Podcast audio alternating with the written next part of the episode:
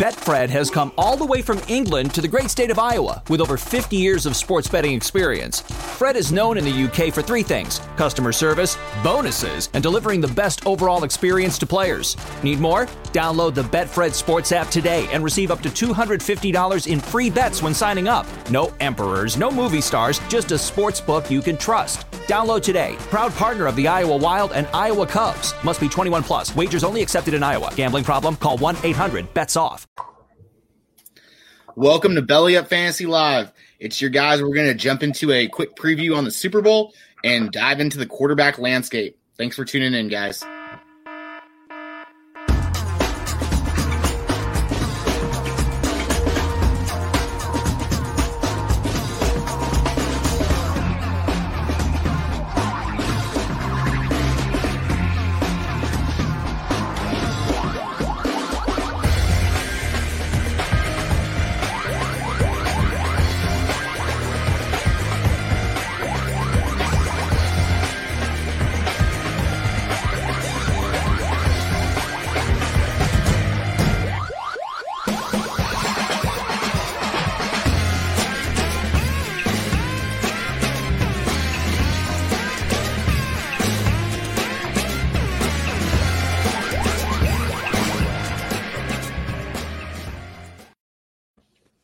Welcome in, everybody. It's your guys, Billy, Tom, Ryan, and I'm your host, Chris.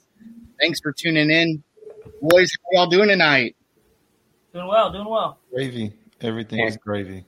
Man, I uh I'm doing extra well, guys, as y'all know.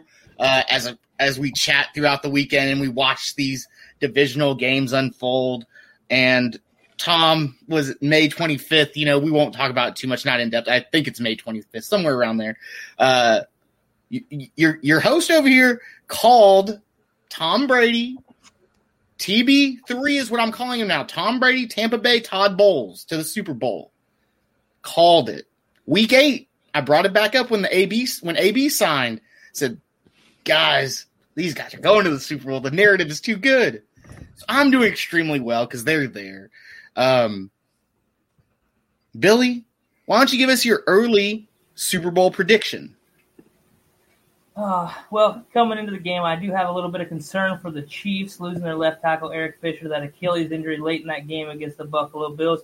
We saw Tampa Bay get pressure on Tom Brady not once but twice this season uh, when no one really did get pressure on him. So that is a little bit of a concern for me for the Kansas City Chiefs. However, I can't pick the Bucks, man. I got to roll with my Chiefs. I'm only a couple hours north of Kansas City and just hoping to see them and Andy Reid uh, win another one. So me the Chiefs in a tight one. Not sure about the spread, just straight up ball game. I'll take the Chiefs for the back to back W's, but I do think they need to find a running game if they're going to be able to hold these guys off. We saw last time they played, they got out early. Tom Brady did his thing, brought them back. It was a 27-24 ball game last time these two teams saw each other. But Tampa Bay better have an answer for the Cheetah. Ryan, what are your thoughts on that? Man, the Cheetah did burn him for what 200 yards in the first half of last last time they faced y'all. First last quarter. First quarter. Look, Quarter. realistically, if KC comes out and plays the way KC can come out, this game is already over. I think that's uh, you may not want to admit that, and I understand you're Never looking gonna at admit it. an all-time. I that, I totally get it. You're looking at an all-time great quarterback on the other side of the field, so I'll acknowledge that. Tampa Bay has been hot, but Kansas City at their optimum has been the best team in the league for over a year now. So let's stop pretending that. I mean, okay, if Tampa Bay plays their best game and Kansas City doesn't, they can win for sure. But if both teams play their best game, Kansas City takes this. And I think Kansas City, they want the back to back. Mahomes is looking at his own legacy now, even as young as he is. So I do suspect they're going to win this. So before Tom goes, because he might mention this, but I want to touch on this. Eric Fisher, boys, 113 snaps on that left side or the on the right side of that Chiefs offensive line. Started as a rookie. He's committed 6.5 fouls per year, with a few of them including like a taunting foul, uh, unsportsmanlike conduct fouls uh, in his early career. He's cleaned that up here recently. Out for the game. The Chief, Todd Bowles, like I mentioned, one of the TB3, Todd Bowles, his defense gets better this week. both of his safeties are returning. Winfield and uh, Billy, remind me who the other guy is. Winfield and you'll remember. Oh no. You, you Okay, think but also, but but the big deal is Okay. Vita Vea, right? Vita Vea comes back Yeah, that is full big. force. So JPP, Vita Vea, and Ndamukong Suh against that Chiefs offensive line is they're going to be disruptive, and that's the way to throw Patrick Mahomes off of his game in my mind, right? So Tom, take it away. What's your Super Bowl prediction? Well, first things first, it was Jordan Whitehead that you were trying to think of as the other safety. Yes. I kept thinking Murphy Bunting for some reason. Yeah, I was like, cornerback. that's not right. Yeah, I was Yeah. like, that's not right. That's the corner. Yeah, they got Murphy Bunting. They have Carlton Davis, Jamel Dean. Listen, don't get me wrong. They have a good defensive backfield. I don't think it's going to be able to keep up with the Chiefs' speed, just outright speed. And I think that that's what they need to play on in this passing game. I think Billy's absolutely right. They need to find some running game too, though. You can't just pass against this defense. You have to balance it, or they're gonna they're gonna find ways to stop you. Um, I will say we talked a lot this year about Juju Smith Schuster and the crap with TikTok dancing on the field. There are not many people in this world that could make me want Tom Brady to win a Super Bowl, but Patrick Mahomes' fiance and brother and their videos on TikTok or Instagram or whatever social media platforms they're posting to are the absolute worst thing in this league, and it gets me very close to wanting Tom Brady to win this game, but I don't. Uh, Patrick Mahomes gonna win it. it. Tom Brady had to make the Super Bowl. Let's be honest. The NFL was gonna make sure of it. Are we wrong? He's 43, right? It's you're gonna do it, but they're gonna have Patrick Mahomes in this Chiefs dynasty that's starting up. Go get another one back to back. Yeah, uh, it's going to be a good one for sure. Young goat, old goat, original goat, I should say. But uh, let's jump into this before we go into the QB landscape. Right? Uh, we're we're a podcast sponsored by Manscaped, so Manscaped supports us. We support Manscaped. Support for Belly Up Fantasy Live is brought to you by Manscaped, which is the best in men's below the waist grooming. Big news, guys! Manscaped just released their new cologne. It smells so good, right? I'm sure all y'all have tried it already.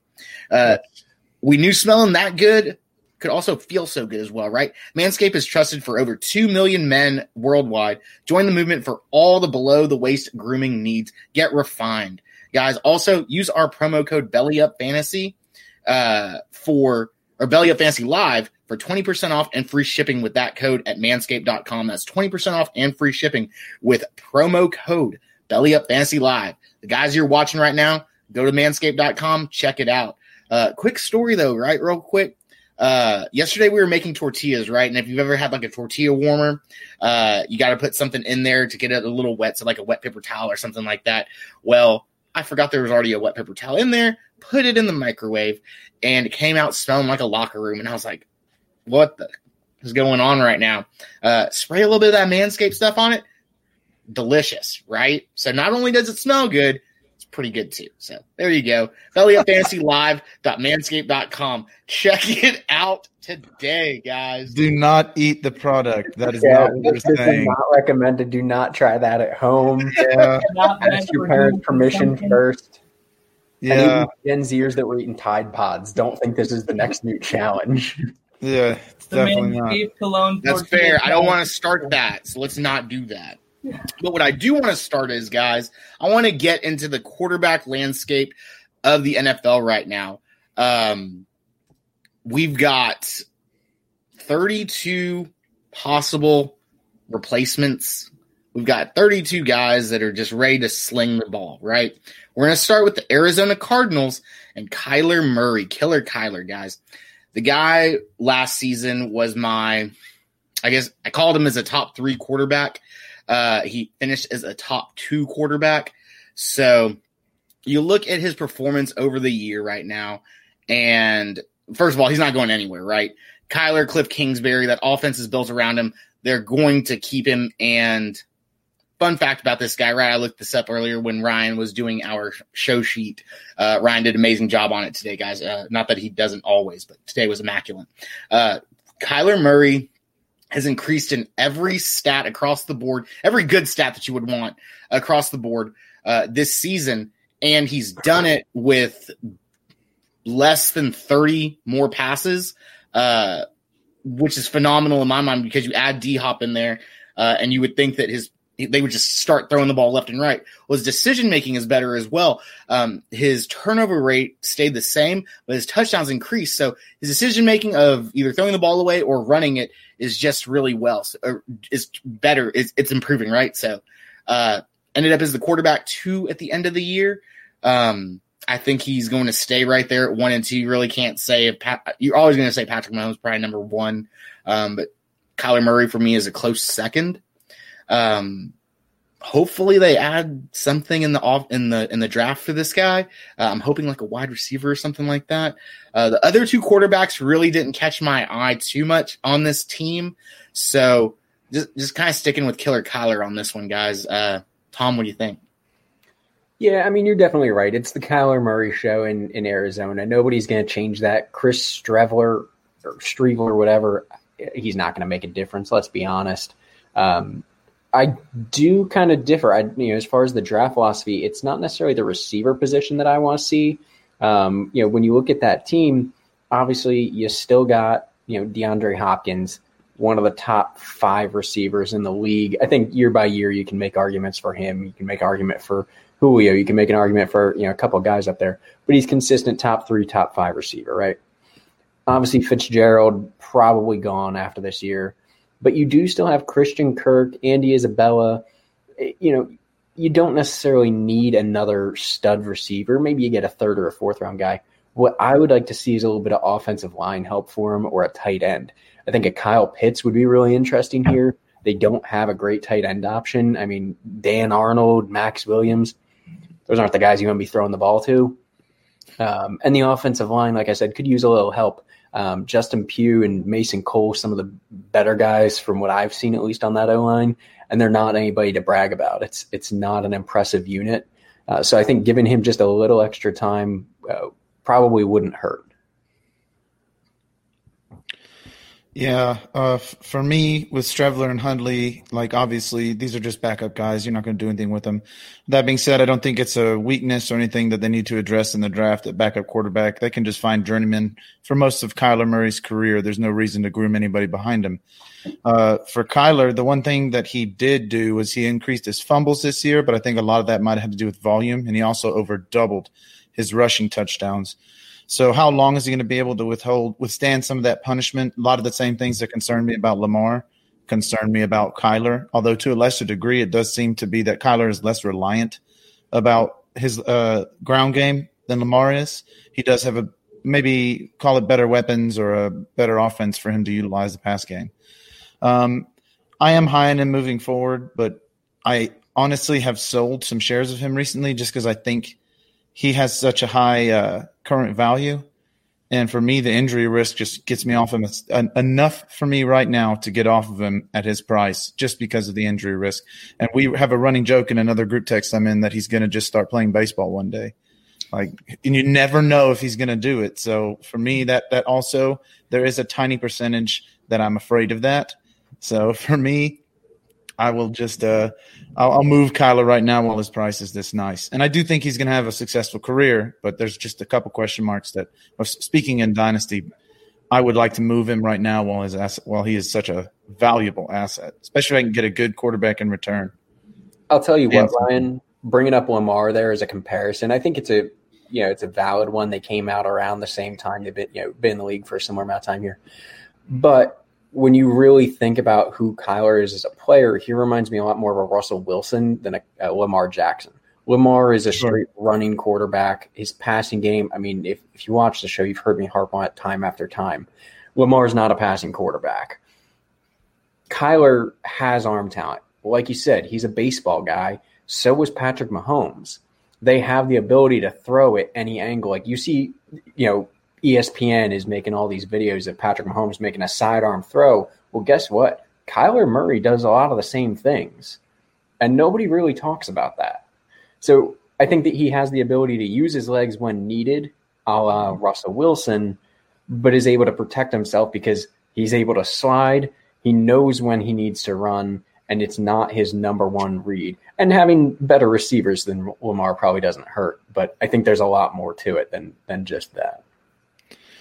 Yeah, and, and slightly related, if I'm uh, Arizona, I'm addressing defense in this draft heavily. Yep. Because I think the offense with the internal growth, unless you can get a Najee Harris or an Etienne, because to me the running backs did underwhelm some, and that could be part of what was missing in that offense. But outside of that, maybe you just load up on the defensive end and hope for internal growth because you do have a young guys there, and Hopkins is only going to get better with uh, Murray next year.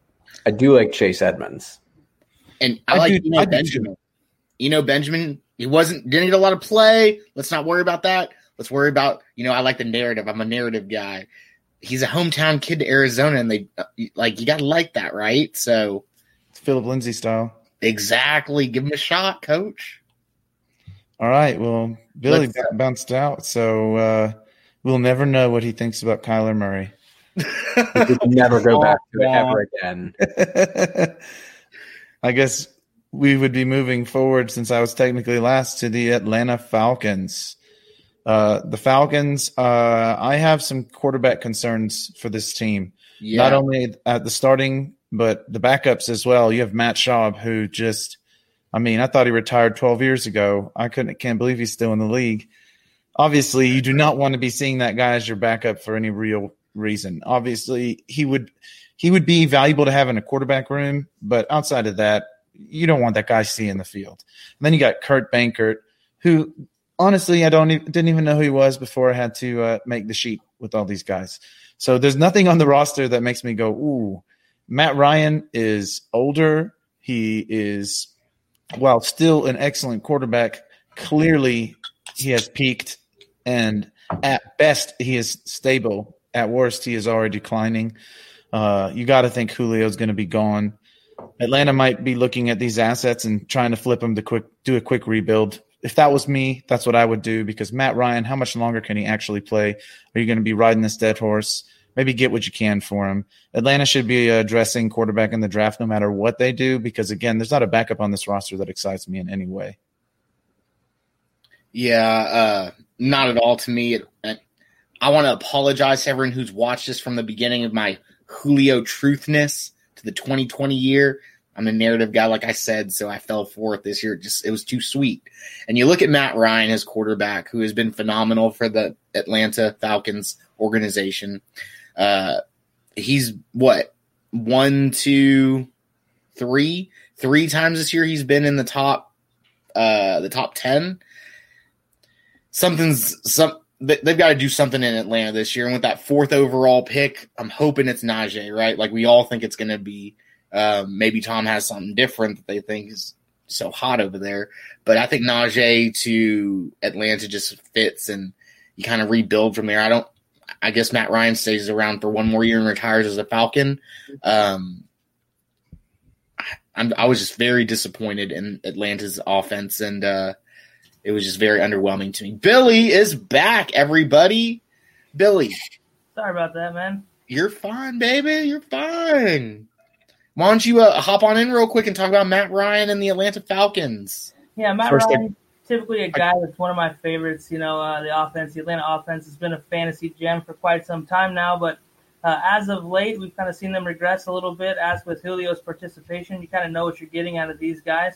And, uh, you know, this is a team that also, with the hiring of their new head coach, Arthur Smith, they need to find a running game to really kind of help that, uh, um, kind of help that offense go. Uh, one thing I really like to look at with these quarterbacks over their career is completion percentage. Uh, Matt Ryan's been pretty consistent. You know, he's he's up there over 65% every year. He's uh, you know, had some years better than others, but well over 4,000 yards. He's, he's a guy that can throw 30 touchdowns easy, and uh, probably a guy that's not going to leave Atlanta anytime soon. So none of the fun quarterback carousel talk uh, for them right now in the near future, maybe. But uh, maybe this offense ends up next year without Julio Jones. Uh, maybe not next year, but you know, in the near more near future. Uh, but Calvin really showed that without Julio. He can be a wide receiver one and had really good production without Julio across the field from him, and actually had some better games, uh, you know, without Julio on the other side of the field. So Matt Ryan will definitely benefit from a run game if they can get going, and obviously some defense. So, uh, you know, I don't know. I like Matt Ryan personally, quarterback or fantasy wise, uh, probably a mid tier quarterback too. that will have some really big games for you if you play him in the right matchup. He really likes to tear up the Buccaneers, uh, so that's a good time to start him. Yeah, I'll tell you what. Um, Matt Ryan, not a great year for him. Billy, you talked about completion percentage. I mean, by no means was it bad. He was at 65%. You know, around the league, that's a pretty decent number. Sure. Um, but for him, it's it's low. Um, not his worst year, though. You look back at 2017, he actually had uh, 64.7 completion percentage, about 500 less yards, uh, six fewer touchdowns, and one more interception. So he's had worse years than this. Um, and mind you, it was a year that he did have Julio for all 16 games. It wasn't like he was missing his star target. Um, with all that being said, as much as I like Matt Ryan, I think this is a year that you possibly look at, you know, bringing in a new backup, possibly in the draft, maybe a not an early round guy, but somebody to you know possibly develop and take a flyer on. Um, I'm not going to lie, I don't hate depending on if he falls. Uh, Kyle Trask out of Florida, Ehlinger out of Texas could be a, a decent guy, and I know uh, somebody that um, you know Pinto you're going to like is Kellen Mond from Texas A&M, your boy. I mean, put it this way: if you get him super late, and you want to try and develop him, what's the harm, right? As a sixth round pick, Ryan, I know you're not big on him, but he, he has some arm talent. He's streaky. That's his biggest issue. So if you're able to work past that and let him learn from Matt Ryan for a year or two, maybe not the worst thing in the world. Uh, so with that, guys, I think that takes us on to the next team here, the Baltimore Ravens, my favorite team. Oh wait, no, it's not.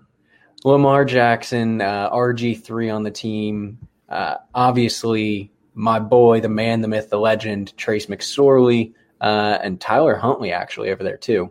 Brought him in late in the year once RG3 and Trace went down. Um, I mean, I think most people would know Lamar Jackson's not going anywhere anytime soon, aside from maybe the IR. But aside from that, I think RG3 moving on. I, if I remember correctly, it sounds like they already kind of are in talks for him to be moving from the team. Not surprising. He's about 32, 33 now, hasn't really done anything. Do you really want to pay him as a backup?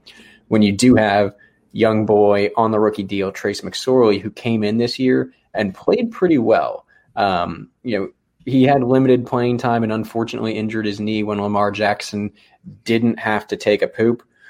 Um, but I think that next year you rock it with the two of them. You can even bring in Trace and, and keep things interesting because he has a, a, decent arm, maybe not the strongest arm, but uh, he can make you know good throws and he can move.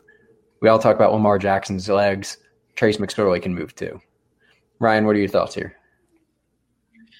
Well, Tom, I think you and I view Lamar Jackson through a very similar lens. Uh, when I think about quarterbacks, I would, yeah, I don't want to be building my dynasty team around him. I don't want to be building my redraft team around him. He did not have a bad year per se, but he was getting taken as the QB two, and he wound up, if I'm not mistaken, as the QB ten. Um, that's not where what you did I have him? Couldn't do what? I said, where did I have him? Yeah, you had him at 15. I had him at like oh, a little, little low. Yeah, I had him at like six or eight or something like that. I'd have to go back and look. But the thing about it is, and here's the thing too, and I'm gonna this just delights me because I got so much crap for saying that Lamar Jackson would throw for 3,076 yards this year. And they said, that's ridiculous. He threw for 2,700. I don't have an optimistic look at this passing game moving forward. I do have an optimistic look at uh, the tight end, maybe two tight ends. I think that offense can support two tight ends, honestly but uh, the run game, but the receivers. Hollywood Brown is going to be a big game type of a guy. I didn't see consistency I wanted there. Uh, the other guys, none of them. I know y'all all love Trace, but I, I, honestly think a lot of these guys are too similar to each other to run all the same offense, and I don't think that offense is going to be successful long term. So they're going to run with Lamar Jackson. I think they're going to be a playoff team every year, and they're not going to win a Super Bowl. And eventually, something's going to happen. I think, but I, am not upset with Lamar if you can get him late, but when can you get him late? You're not going to be able to get him late again next year, even though he finished as 10. He'll probably wind up going as QB4. So wouldn't y'all think somewhere in there?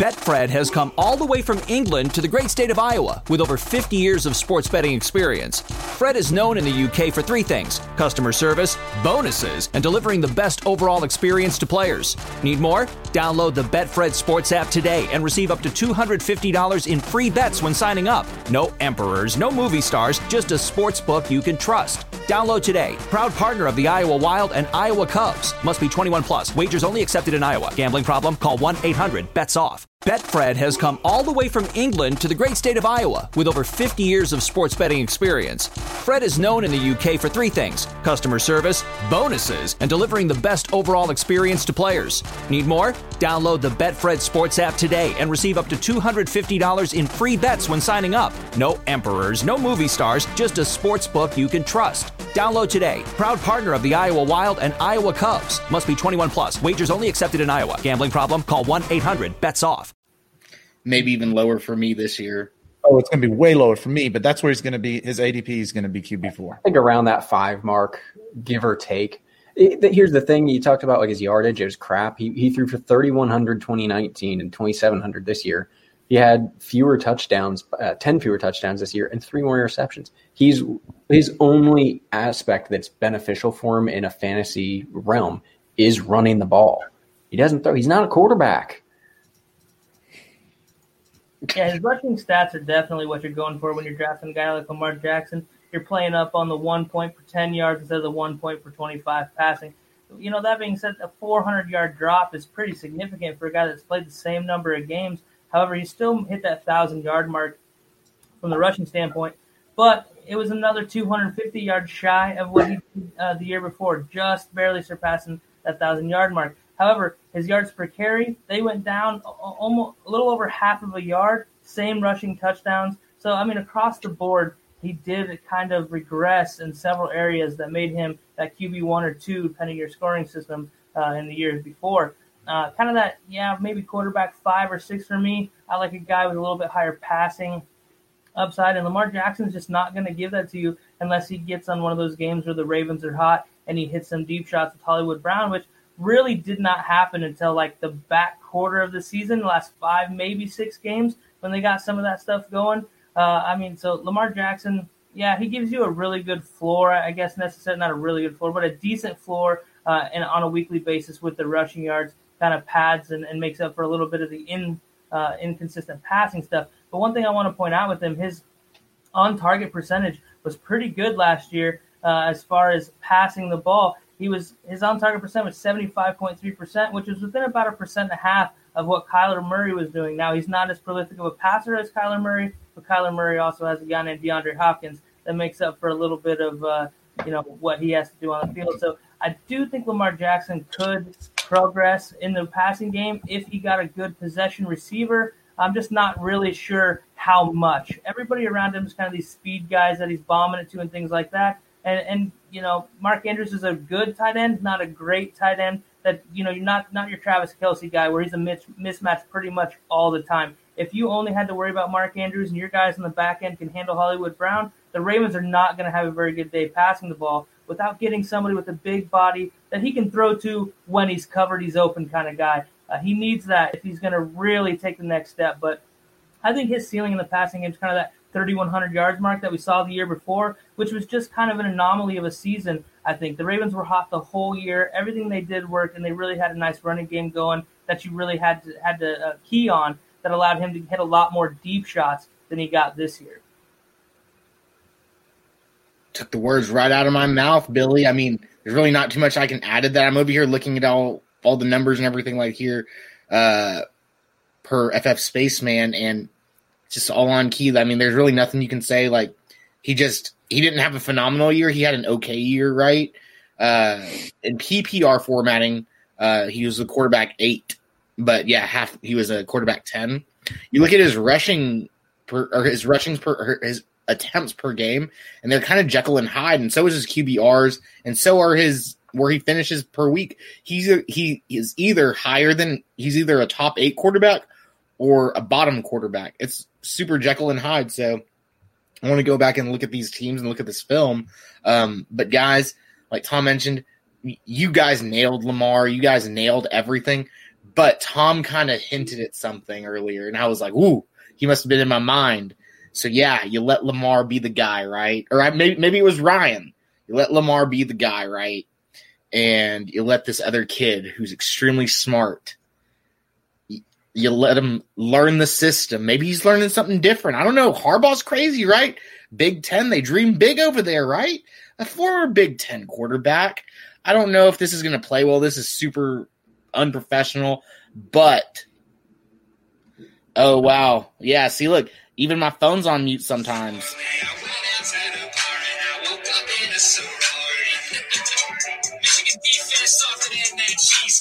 Oh, oh my god. All right, that's enough of that. So Trace McSorley, though, right? he might be the guy that could be the dynasty for this team for Harbaugh, right? Harbaugh knows him. Harbaugh played against him, coached against him. I mean, uh, in college at Penn, Tom's Penn State that he touts. Go, what, what do they say? We are. We are in debt. Oh shit. but I mean, yeah, you look at these, you look at these numbers in college, and they're phenomenal. As a freshman, 105.4. He busts up to 156.9 and 153 or 153.7 his sophomore and junior year uh, at Penn State for a QB rate, right? I mean, close to 3,500, over 3,500 yards both of those sophomore junior seasons. Completion percentage out of the, out of this world. His his his his was it his back shoulder throw is phenomenal. Can't be beat, right? Yeah. Back shoulder to Juwan. To Jawan, my man. Shout out to Jawan. Here's the quick thing with Trace McSorley in college too. A lot of people are going to put you know a lot of his success on having Saquon Barkley in the backfield, which obviously Saquon Barkley is a monster in the NFL. He was an absolute unit in college, but then he did leave. Yes, he still had Miles Sanders, but guess what? If you're a Big Ten team or an SEC team, you're going to have good players around you. He still plays well on his own, regardless of which players they are. He's able to play with different styles of, of player around him. I think he could be maybe not a great quarterback, but if he got the chance to start long term, I would absolutely play him in fantasy. And we saw Trace McSorley. Uh, we saw him coming again. I believe it was the Steelers, uh, and Lamar Jackson had thrown a pick on an outside. We talked about this before, where Joe Haden just kind of hung back and, and, came down on him. And Trace McSorley came in, same defense, very similar play, and uh, Joe Haden tried to make the same thing. McSorley made the read, made the throw down the backside of the field uh, for a big play. So we, we see a guy that's that's that's looking at film, knowing what's going on, and he's not just out there going, okay, the guy's open, making the throw. He's seeing the whole field and he's seeing the plays that are there, and, and he's taking what's what's available. He's taking what they're giving him. He's smart. It's that Big Ten uh, education. It's not a not no SEC. Just before I, I don't I don't like being the person that poops on the party, but he had a thirty percent he had a thirty percent completion percentage Stop this it. year, guys. Stop. Y'all are Stop. y'all are getting I excited about how a guy many- who Stop had. How many passing Stop. attempts was that though? ten. Okay, so He was th- three for ten. I'm aware.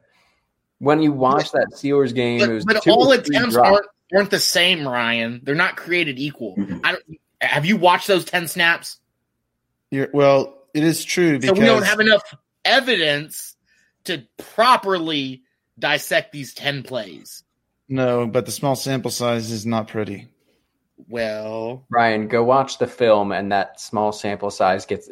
I'm not saying it's brilliant, but for your first 10 pass attempts in the league, it's a lot better than the stats look. I get it, but I mean Lamar's already there. If I wanted thirty percent, I get He Lamar. blows out, and he can't run for a thousand yards, and he throws for 1,500 in 16 games. We'll see. I'm not a big Lamar fan. All right. Pinto, or is it Pinto or Ryan? I think it's Pinto here. Buffalo Bills, right? My bad. I was I was tapping over the cap. I wanted to see when Lamar's contract was over, type deal. Maybe one of y'all know that off the top of your head, Tom. Maybe you know that. But yeah, Next year's his fourth year, and then he's got a fifth year option after that. excuse me. So we go to in PPR formatting the quarterback one 1.01 where I week in and week out watching this cat, I had to eat crow, guys. Everyone at home just know I had to sit there and watch Josh Allen and the Buffalo Bills just tear it up with Stefon Diggs all year long. And my co hosts, my boys that we talk about football all the time, told me, Chris, just look at this cat. Look at what they've done with him. He's going to ascend this year. They called it. I, I want to say it was during our quarterbacks and tight ends. Maybe it was during week two, one of those weeks. We'll find out. Ethan, our intern, is going to find out all these dates and everything like that for us. But my guys told me, Chris, you're sleeping on Josh Allen. And I said, no, y'all are silly. I'm the silly one because every week I got to look at this kid being a top 10 quarterback and now finishing as a quarterback one at the end of the fantasy season from Wyoming. I mean, geez, right? Like who I want to I want to say the story on this kid was like he sent his tape into like a hundred different schools and only one of them sent a it, yeah. I, I want to say one of you guys told me that and I was like, what? So he's got the heart right. It, he's meant for this team. He's gonna be the guy there. There's no one else on this team that's gonna be Josh Allen. He's the he's the dude for the next he, like 10, 20 years, however long he wants to play in Buffalo. They're gonna let him play there. Um, I mean, y'all are going to talk about the numbers, so I'm going to let y'all dive into it. Yeah, I mean, you're not wrong on heart. Like you said, the dude sent messages to, I don't know, 100 colleges, whatever the number was. It was a, a very large amount of schools. And like you said, he got one offer coming out of Juco, Wyoming. He took it. And guess what? He played well there. And a lot of people had similar criticisms to him as they did Carson Wentz coming into the league, coming from a, school, a small school – similar sized guys, that six five or so, you know, 240, 250 pounds, um, you know, plays with grit in this small school and looks good. But can that translate to the league? And I think Josh Allen, your first year, especially, a lot of people were like, uh, this was not a good choice. Uh, year one, put up a 52.8 completion percentage, which really just kind of went right into what everyone said coming out of college is this guy cannot throw with accuracy. Year two, he came out a little bit better, uh, 58.8% completion percentage, a good increase there, you know, about 6%.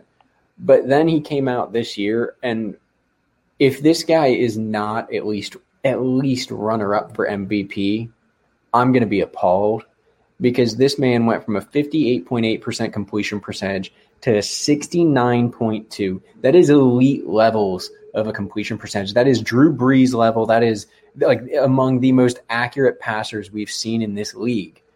Completion percentage from a guy who everyone questioned his accuracy, everyone questioned his abilities, and he showed up. And by the way, Buffalo's a good team. Don't get me wrong. Yes, he has Stefon Diggs, but you had a running game that really didn't get going this whole year. Like you have some good running backs, but they're not great. They they weren't dominating people at the line of scrimmage. Their offensive line wasn't winning battles play in and play out. You don't have a great tight end. You have a good young tight end that needs to develop. So with you know, average or slightly above average weapons across the board, in my opinion, Josh Allen did the most this year. I think he carried that team more than I think Aaron Rodgers did, which probably a little bit of a bold take, but I mean, it's I th- I really think he was a much more valuable player to his team than anybody else in the league this year. Betfred has come all the way from England to the great state of Iowa with over 50 years of sports betting experience. Fred is known in the UK for three things customer service, bonuses, and delivering the best overall experience to players. Need more? Download the Betfred Sports app today and receive up to $250 in free bets when signing up. No emperors, no movie stars, just a sports book you can trust. Download today. Proud partner of the Iowa Wild and Iowa Cubs. Must be 21 plus. Wagers only accepted in Iowa. Gambling problem? Call 1 800 BETS OFF off. Betfred has come all the way from England to the great state of Iowa with over 50 years of sports betting experience. Fred is known in the UK for three things customer service, bonuses, and delivering the best overall experience to players. Need more? Download the Betfred Sports app today and receive up to $250 in free bets when signing up. No emperors, no movie stars, just a sports book you can trust. Download today. Proud partner of the Iowa Wild and Iowa Cubs. Must be 21 plus. Wagers only accepted in Iowa. Gambling problem? Call 1 800 BETS OFF. Yeah, I think uh, a lot of that has to do with the fact that he had eight touchdowns on the ground and 421 yards. You know what's crazy, and I didn't realize this until not long ago, is his 4.1 yards per carry average on the ground is a career low. So first and foremost, that's impressive that 4-1 is his career low. Uh, eight is also tied for his career low in rushing touchdowns. We actually saw a down year rushing for Josh Allen, believe it or not. Although he did have one catching, uh, one receiving touchdown as well. But and PPR. Yeah, exactly. It was only one catch, but it was a touchdown for 12 yards. But uh, like eight points. I think what you saw this year moving forward, unless they get a mega star running back, is going to be Allen's floor. And even if they get, as far as running the ball goes, and if they get a stud running back, you can just subtract about three touchdowns and maybe 50 yards from that. But you're still looking at a guy who's really keep, keeping himself safe with that floor. But re- yeah, what y'all talked about with his uh, completion percentage is just mind boggling. You, you also can't think that at 24 he's done improving. Uh, seeing what he's done this year, looking moving forward. I mean, if we can use that as a baseline, obviously there's no way on earth that he can make that kind of a jump again. Nobody's throwing for 80% completion percentage. But, you know, what what happens if he makes just a couple percentage points jumps and it's at 73 next year? You just think about like this guy re- really, really is not done improving. Uh, so that should be scary for most of the league. Uh, on the other side, I think you undersell their weapons just slightly because Diggs is really good, and I do like Davis. I like John Brown when healthy is dangerous. Beasley is probably the best slot receiver in the league. When um, when you talk about a guy that plays slot full time and doesn't just utilize the slot position as another way to get him open, but um, the run game is a real problem. But that's why Allen is so valuable because the run game is a problem. So if they want to be better, they should get a running back. But if you want to have Josh Allen fantasy god show up, you hope they show up with Singletary and Moss again next year, and you'll get fantasy god Josh Allen. Uh, the other guys, sorry, Matt Barkley. I hate Matt Barkley, and I just had to say that. P- please go ahead. Yeah, I'm right. Jake Fromm almost got released from the team. Sorry, Billy. I don't mean to interrupt too. Oh, you're good, man. We forgot Jake Fromm that almost got released for some really inappropriate text messages. Yeah, whatever, Jake. Jake from State Farm. Uh, yeah. yeah, I'm right with you, Ryan, on those rushing stats. He's had eight rushing touchdowns, or eight or nine, in each of his three seasons now. Even though that floor is kind of coming down on the total, I think that's kind of a testament to his ascension in the passing game. And here's why. When you don't have a guy like Stefon Diggs who's who's a go-to receiver, you're playing with guys that maybe aren't very good matchups with someone's number one corner where Diggs, you know, is going to win that battle more often than not. And he puts him in a position where he can make a read, maybe second, maybe third. We saw uh, Dawson Knox kind of starting to come alive later in the season uh, more than we had seen in the earlier season. These guys are all developing around Josh Allen, and they all really love to play with this guy.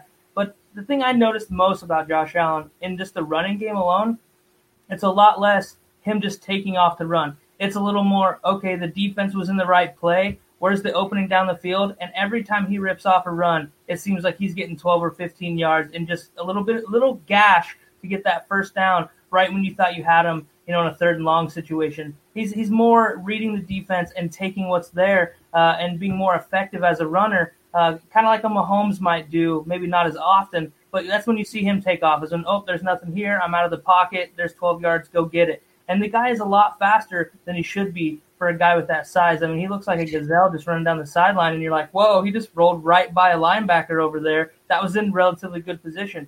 But as far as the passing game goes, you guys hit it on the head.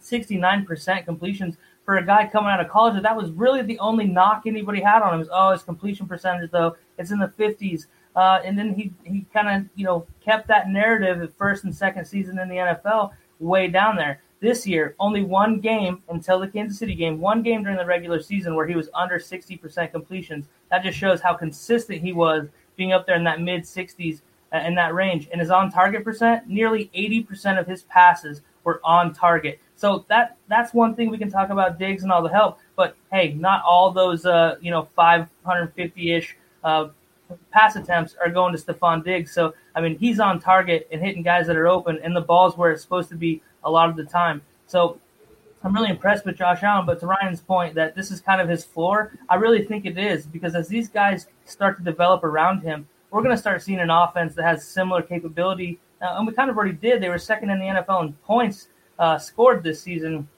per game and a little over 30 points per game. But this is going to be an offense that's similar to Kansas City. It's like you have to find a way to keep these guys off the field because they're going to score, especially as all these guys around him keep developing. And Cole Beasley, you know, that's a guy that we've seen have, have big games and disappear a little bit. This year, he really didn't disappear. You really saw him third and seven, third and five, all the big moments. Oh, there's Beasley making a play. Josh Allen knows how to use the guys around him. They're playing really hard for him. If this team gets a running back, especially a running back that he can utilize for dump offs and, and scrambles and, and these kind of option routes, keep a guy underneath coverage right in his face just in case things downfield aren't there, that Josh Allen is going to, Josh, this guy's, his ceiling is crazy good. And I think we really just started to scratch the surface. I mean, look at the playoff running man. He beat a really good Colts defense. The Ravens are a really good defense and a relatively powerful offense. They didn't look their best in that playoff game.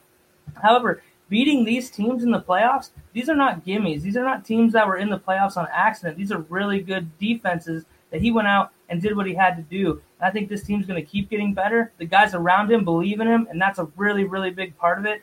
And man, I just he's he's a really fun guy to watch. I forget the exact number, but 40 I think he 43 touchdowns this season, uh, only 12 interceptions, and none in the red zone. No turnovers in the red zone. That's huge for a guy that our big knock on him was efficiency. Because this year he was extremely efficient. There's 37 passing, eight rushing touchdowns. 44. I mean, incredible numbers. Yeah.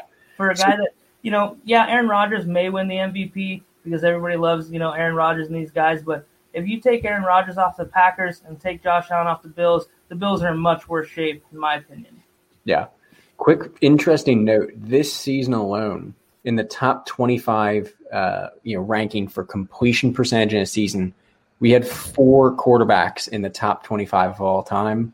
We had Aaron Rodgers uh, came in at number six all time, Drew Brees at number nine all time, Deshaun Watson at 14, and Josh Allen at number 25. So this was a season for incredible incredible air attacks. It's just crazy. I mean, you think about it and you, after we were talking about it, right?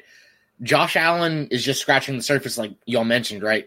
Does he? He obviously, in my mind, right now, after talking about him, has the highest floor, or I'm um, the highest ceiling for next year. His floor is extremely safe because, like Ryan mentioned, this was his worst year rushing. So this guy right here could be. I mean, as a dynasty asset, what top three as a redraft, top four for next year, especially if they get a running back in the draft or during this free agency pool that's just got a slew of running backs, right? I mean, any real running back helps him, right? Yeah, when you we talk dynasty, I look at him as QB two. Uh, Mahomes, Allen, huh? Kyler. I agree. I agree. I, I, I have him over Kyler. I think he's progressed farther along, and Cliff weirdly is way cooler. Way I, I understand what you're saying, but I think that Josh Allen is the better athlete in like durability. It's going to be harder for him to get injured than it is to, for Kyler. So I like that. And, and as he just showed, you know, he just diced up the league accurately. So I fear. Oh, that's no, what I was going to say too. I'm sorry to interrupt you, but the one thing is, I don't think it's his efficiency; it's his decision making. But we saw his decision making progress this year. So year three, wow, we like if he just doesn't where'd Ryan go? Wild. Gone. but uh right? Like he didn't want to talk about it anymore. He's like, I'm, I'm, I'm done.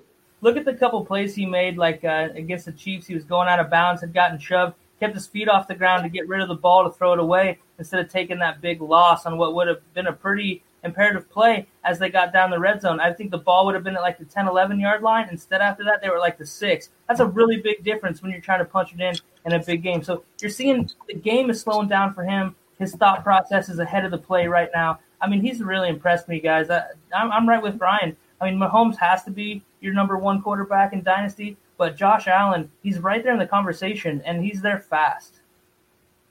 Ryan, I didn't think you wanted to talk about our next team. I thought you left. I don't know what just happened. God? Who knows? All right, so I'm talking about this next team, the Carolina Panthers. Man, I came into the season hating Teddy Bridgewater. I really did. I don't know how much y'all remember, but Oh, I I hate- do. and then by about by about week uh I'd say week six or Still seven. hated him. I was like, you know what? I might not have been exactly right on him. And I think I remember I picked him up on- on a streaming team for one league, like a, a, a guillotine league. I'm hoping it was week four. No, it wasn't. It was later on in the year when I finally acknowledged, okay, this guy doesn't suck. Boy, was I wrong. Boy, was I wrong. The last five games, he had a 62.96 completion percentage, which credit where credit is due. He was relatively accurate for most of the year. So he's not going to get docked on that from me. For 1181, which is subpar, but nothing that like is fireable, but then a two to four touchdown to interception ratio uh, on those last five games. And he was really, really touchdown weak this year. Like it, it, it's remarkable to me. He threw 15 touchdowns, guys. Uh, like it feels Lamar Jackson esque with that yardage. 15 touchdowns. Like how many quarterbacks threw more than 15 touchdowns? It's more than 32 of them because you got guys like Fitzpatrick and then Tua. You got guys like Foles and Trubisky. I, I'm telling you, a couple of these teams have two. I don't know if that got to 15, but it's it's crazy. 15 is unacceptable. Now he did show that he was capable on the ground. He had uh, five rushing touchdowns and almost 280 yards rushing, uh, 5.3 yards per attempt. So that actually was a pleasant surprise, and that's when I started to think that maybe I was wrong. But no, I wasn't wrong. He's not very good. So for me, they have issues at quarterback, and they just signed Teddy to a long deal. So they're going to be in a situation. and I do believe they can cut him like two years in, right? Something along those lines. They don't need to worry about that. I'll, I'll wait till my turn here, but Okay, okay. on, on the other side, I know there's. I there's think all people- three of us are like right here on this. yeah, there's some PJ. There's some PJ Walker love. I know. I've- Obviously, if that's what y'all were talking about, then I know there's PJ Walker love here. So I'm going to leave it. Uh, Will Grier doesn't need to be talked about. And then again, Tommy Stevens was a guy that I didn't really realize existed very much until I made this list. So I think Carolina has some problems at quarterback. And I'm not talking about Walker, who I'm indifferent on right now. I'm talking about Bridgewater as a starting quarterback. I don't think he's a top half guy. And I think that can be problematic.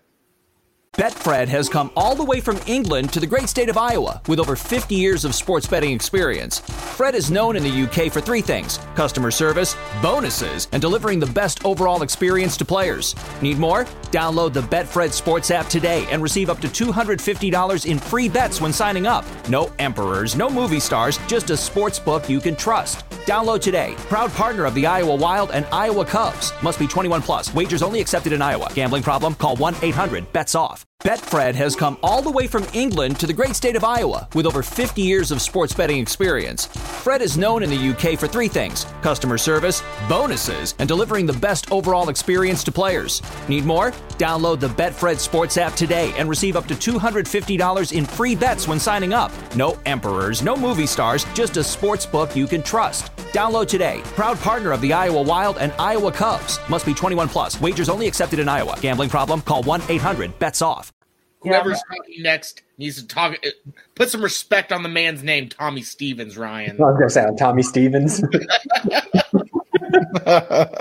He's in the Trace McSorley song. Come on, man.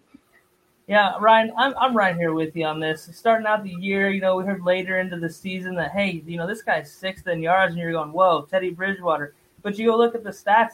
This year for him was really kind of mirrored what his rookie uh, season was. One more touchdown, one more interception.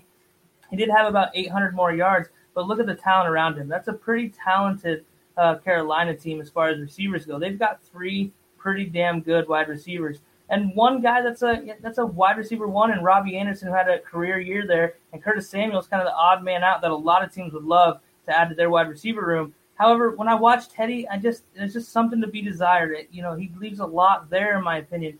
I, I don't love Teddy, I don't hate Teddy, but if you're the Carolina Panthers, you know he's a good for now quarterback, in my opinion. But they can't wait a whole lot longer. Once they get Christian McCaffrey back with these wide receivers, there's high expectations for this offense and a lot of these guys. So I, I feel like they stick with them while they have to. Uh, but when draft season comes, they're definitely weighing their options, and quarterbacks are going to be higher on their board than some of these teams that have guys a little bit better. I mean, 3,700 yards, that's pretty good, but 15 touchdowns to 11 interceptions, I just can't get with that, you guys. Uh, the completion percentage, really good, 69.1%. But we know that Teddy's been a relatively accurate passer, and his on target percentage is just over 80%. So he is an accurate passer. However, he kind of has that Alex Smith syndrome where he doesn't rip it downfield that often. And with, with guys like uh, DJ Moore and Curtis Samuel, Robbie Anderson, these are all guys that stretch the field. There should be a lot of deep shots in this offense. And when Christian McCaffrey gets back, I feel like that's just going to be a crutch and him continuing to kind of that that uh, slow pimping it, that little dump off stuff. And it's going to really kind of cap uh, what we're going to see as far as yardage totals, in my opinion, with Teddy. Not a guy I really want in fantasy unless I'm in a rough spot and have to have a guy. He does have a decent floor for you, uh, but very few weeks is he going to be in that uh, QB one range. And I'm not sure he had uh, any games with three touchdowns, and he did not have any games of three touchdown passes. So little to be desired there, especially for the surrounding talent. So, first and foremost, Teddy Bridgewater was very underwhelming this year. Tom, I'm sorry for your boy, but it's a Matt Rhule offense. CMC is coming back healthy next year. I don't care who's throwing the ball, who's behind center. I want the quarterback for the CMC offense because you know CMC is going to get his next year. Um, besides that, though, right? Teddy Bridgewater did have flashes this year, right? What I mentioned week what week four he was the quarterback four, and then week nine he was the quarterback six. Week fourteen the quarterback nine, so serviceable in DFS. May, eh, for this year, right? Next year, I think it's going to be better for the quarterback in Carolina, who will be Teddy Bridgewater. So I think he will he'll be more efficient. He'll score more touchdowns. The, the whole offense is just going to change, right? When CMC is available. But speaking of Matt Rhule, he went out and got his boy Robbie Anderson. He went out and got his quarterback from Temple, the Owls. Go Owls. PJ Philip Walker, baby. I'm talking about the Houston Roughnecks quarterback from the XFL. We're talking 13 100 yards, 104.4 quarterback rating. He only had four interception guys and 15 touchdowns.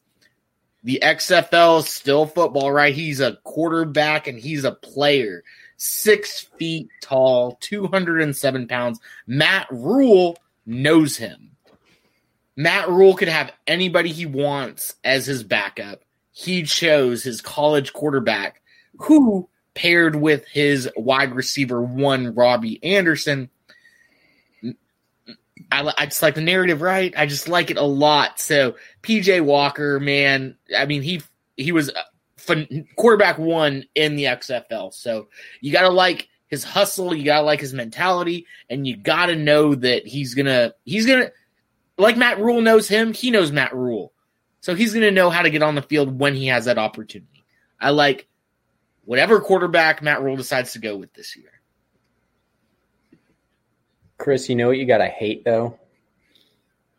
That one touchdown to five interception ratio that PJ Walker had this year. Not worried about it. Not worried but about We want to talk about small sample size for Trace McSorley. I well, didn't. That's your boy Ryan. Oh no no no! I, I'm talking in general on 56 passing attempts, Philip Walker had a 57% completion percentage, one Look, touchdown, and five interceptions. He only watched the, he only watched the theater version of any given Sunday. He didn't watch the director's cut where at the end Robert or I'm sorry at the at the at the end of uh wow hold on let me gather my wits real quick. At the end of the un- uncut director's edition of any given Sunday, Jamie Foxx gets signed to the new Arizona team. So he didn't watch that one. I also want to say, guys, for anybody who thinks that Carolina Teddy Bridgewater is going to throw more touchdowns, 15 was his career best. in one, two, three. All right, I won't count that year. Six years. His old career best was 14. Well, he's been in the oh, league for seven years, but one year he was totally out. He didn't play in any games. If you're including 2017, he only played in one game, and if you're Yeah, I'm not. That's seven years. he only started one game in 2018. Right. He started 14, 15, 18. He had five games, 19 and 20. Where are you getting your numbers for games started for Teddy? No, Bridgewater? games games played, not games started. Sorry. Okay, Games played, he played in five in 2018.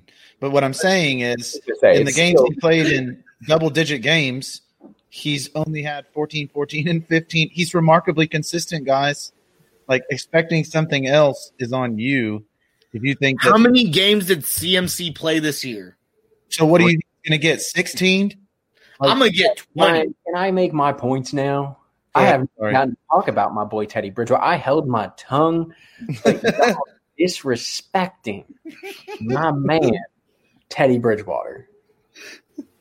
Teddy needs to send you an autographed jersey, Tom. Right, I, need, I need a Teddy Bridgewater jersey here. I need either Teddy or Minshew or you know what I mean, like, like half and half. yeah, Teddy? like can I get a split jersey. Like, I'm going to get you a Howie Roseman suit. God, please don't. Teddy Uh, Bridgewater, though, right? We just talked. We just finished talking about Josh Allen, who was 25th all time for season completion percentage. Teddy Bridgewater was one tenth of a percent off of that. One tenth of a percent, right? He was tied for 28th because there's a couple guys that were tied for 25th, right? He had a 69.1% completion percentage, 3,700 passing yards. All right. So you talked about, yes, he had 15 passing touchdowns. I get it. That's not fantastic. You include his five rushing touchdowns, it totals 20 all, you know, overall for him. No, it's not incredible numbers for a quarterback as far as touchdowns are concerned. You do need that number to go up. And I think that next year with CMC, that number does. I think you guys all kind of hit it on the head. CMC needs to be in that offense. Mike Davis, I saw uh, Scott Davis, uh, probably one of his cousins over here in the comments saying how, yeah, he was good, but he's not CMC. And that's true. CMC, one of the best running backs in the league. I don't think anybody doubts that. So looking at that, 20 touchdowns for Teddy. You had 11 between the two running backs. Uh, I'm not even looking to see if any of the other running backs had them off the top of my head here, but it's. I think that you're going to see a slightly changed offense moving into next year between Joe Brady and you know this Panthers offense. And I'll tell you what, it's not going to have Philip freaking Walker in it because he's going to throw 37 touchdowns to two, or excuse me, 37 interceptions to two touchdowns if you bring him in for 16 games. Um, but no, Teddy Bridgewater, you're going to see very similar me, completion percentage and yardage next year. With, I'd bet you're getting at least 20 passing touchdowns and probably around that same five rushing touchdowns for him next year, which I will gladly take as a high end QB2 in a super flex or a two quarterback league, where depending on how quarterbacks are being drafted, I would gladly start that as a low end QB one if I can just pump up my running backs and receivers by taking him later. That would have made him QB 14, uh, Tom. I'm very cool with a QB 14 as my QB one if I'm able to get him late because guess what? A lot of people are sleeping on Teddy Bridgewater. For good reason. He's sleepy. Did you, also, with the 20 touchdowns, he had 17 turnovers, 11 picks, and six fumbles. So his score to turnover ratio is not that great either. Like, how, how long until they move on from him? I mean, okay, to be fair, he gets a year with CMC. Nobody's going to take that. But then I if he doesn't do well again, So here's the thing I don't think that you consider it as not doing well. A guy that's completing 70% of his passes for 3,700 yards isn't doing badly. It's just a matter of why isn't the offense getting into the end zone? And I'll be honest, I need to watch more film on it to figure out exactly what the cause was. Was it just that they were handing it off to these running backs, or was it something that it's just out of his hands? They're you know stalling out in the red zone. Because if you're just going out, is it the quarterback play? Because based on those completion percentages and you know things like that, he's completing passes. Why aren't you getting in there? Right? And to be Fair. fair, in a super flex league, he's your QB two, no no doubt about it. I mean, Exactly. he's got value. He there's value to be had, and to everyone's point, right with CMC for the next year, he has a, a huge upside. Yeah.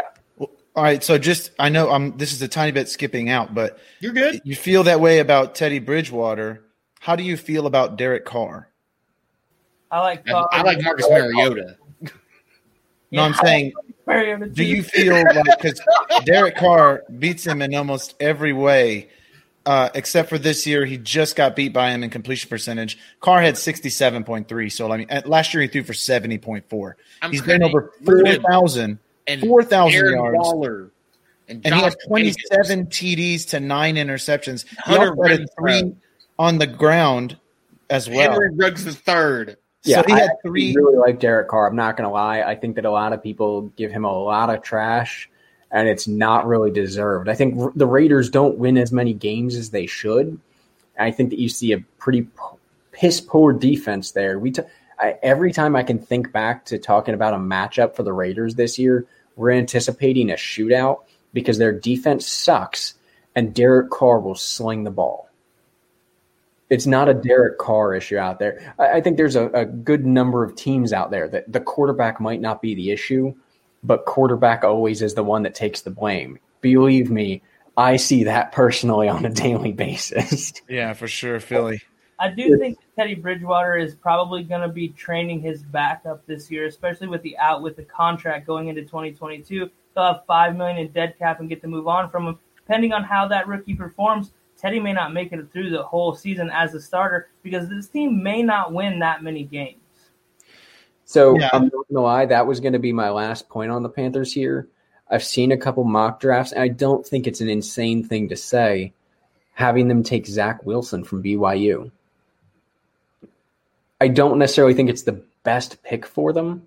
I think that you could use it on, depending on who's there, either uh, Penei Sewell, the uh, offensive tackle, or possibly on defense. A guy like Micah Parsons, if he somehow drops to eight, or Patrick Surtain, you could really shore up that defense that you lost Luke Kuechly. You lost, uh, blanking on his name, but you lost another uh, cornerback out there. They could use assurance on defense, and that would help this offense incredibly. If you're able to stop teams short, if you're able to get turnovers, you might be able to put Teddy Bridgewater in a better position instead of 15 touchdowns. Now it's 20 because you have shorter fields. I, I think that if you're going to take a quarterback, it's a good fit for uh, for Zach Wilson, but I'd rather see it go defense if I'm if I'm Carolina.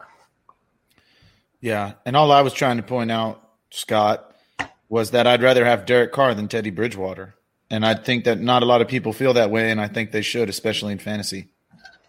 I think they're actually very comparable quarterbacks. Yeah, except I one has like very similar. ten more touchdowns. I think that you can attribute that to a, a different style of offense as well, though. Fair, I but he's got some weapons. Partially. I'm not saying that that's a, a clear line, but it's I mean, I- we're, we're dancing around the elephant in the room, guys. Jon Gruden's offense runs through Darren Waller, the tight end, the number two tight end in the league, who is just like Travis Kelce, who is a wide receiver in a tight end's body, and those passes are efficient. So Derek Carr is very efficient with Darren Waller. Josh Jacobs also ascended this year and had what 46, 45 receptions. So I don't even know the targets, but I know those are efficient as well from Derek Carr versus Teddy Bridgewater, who had Mike Davis, who played out of his mind this year, right? Who you got to give everything to him, but who was who who was the safety blanket for Teddy Bridgewater? DJ Moore, Robbie Anderson, not a So- tight end. he has good receivers. I think that you need to scheme it a little bit differently with CMC back. And as much as I really wanted to push for Ian Thomas this year to have a big season, I wasn't going to say anything. I was all thinking- I know. I know. I was trying to speak it into existence. It didn't happen. But if you got in a tight end, and that's the other thing, uh, Kyle Pitts, if you really want to push for an offense, bring in a guy like that. Bring in a tight end that now you have receivers, a running back, and a tight end. And it, guess what? If Teddy Bridgewater doesn't make it work, okay, great. You're looking for a new quarterback next year, and you still have the weapons around him. And one last thing too, to your point there, Tom, with the receivers, you know, not to shit on DJ Moore, but if DJ Moore is your number one wide receiver, uh, there's part of that skill set kind of missing to be that guy that you rely on for the 120, 140 target type guys. You know, he's more of a deep threat than he is a, you know, third and eight. You can go to him all the time guy like we talked about earlier. So I do feel like there are, you know, a little bit of deficiencies in that offense as far as scheme can go when all three of your guys are deep threat guys. Yeah, guys, we nailed that. I'm pretty sure we go back and look at that in a little bit. But last week I mentioned Tom was so hot right out the dryer, a little Fort Minor tune. But uh guys, I think Tom has been blowing up all season. I don't know, especially with the first snow, Ryan, that Texas has had in how many years? Like a legit snow. Tom brought the weather down to Texas. He was so cold. It was so it's so hot. It was cold. Like dry ice. It was so cold. Tom, what kind of cold takes you got these weeks?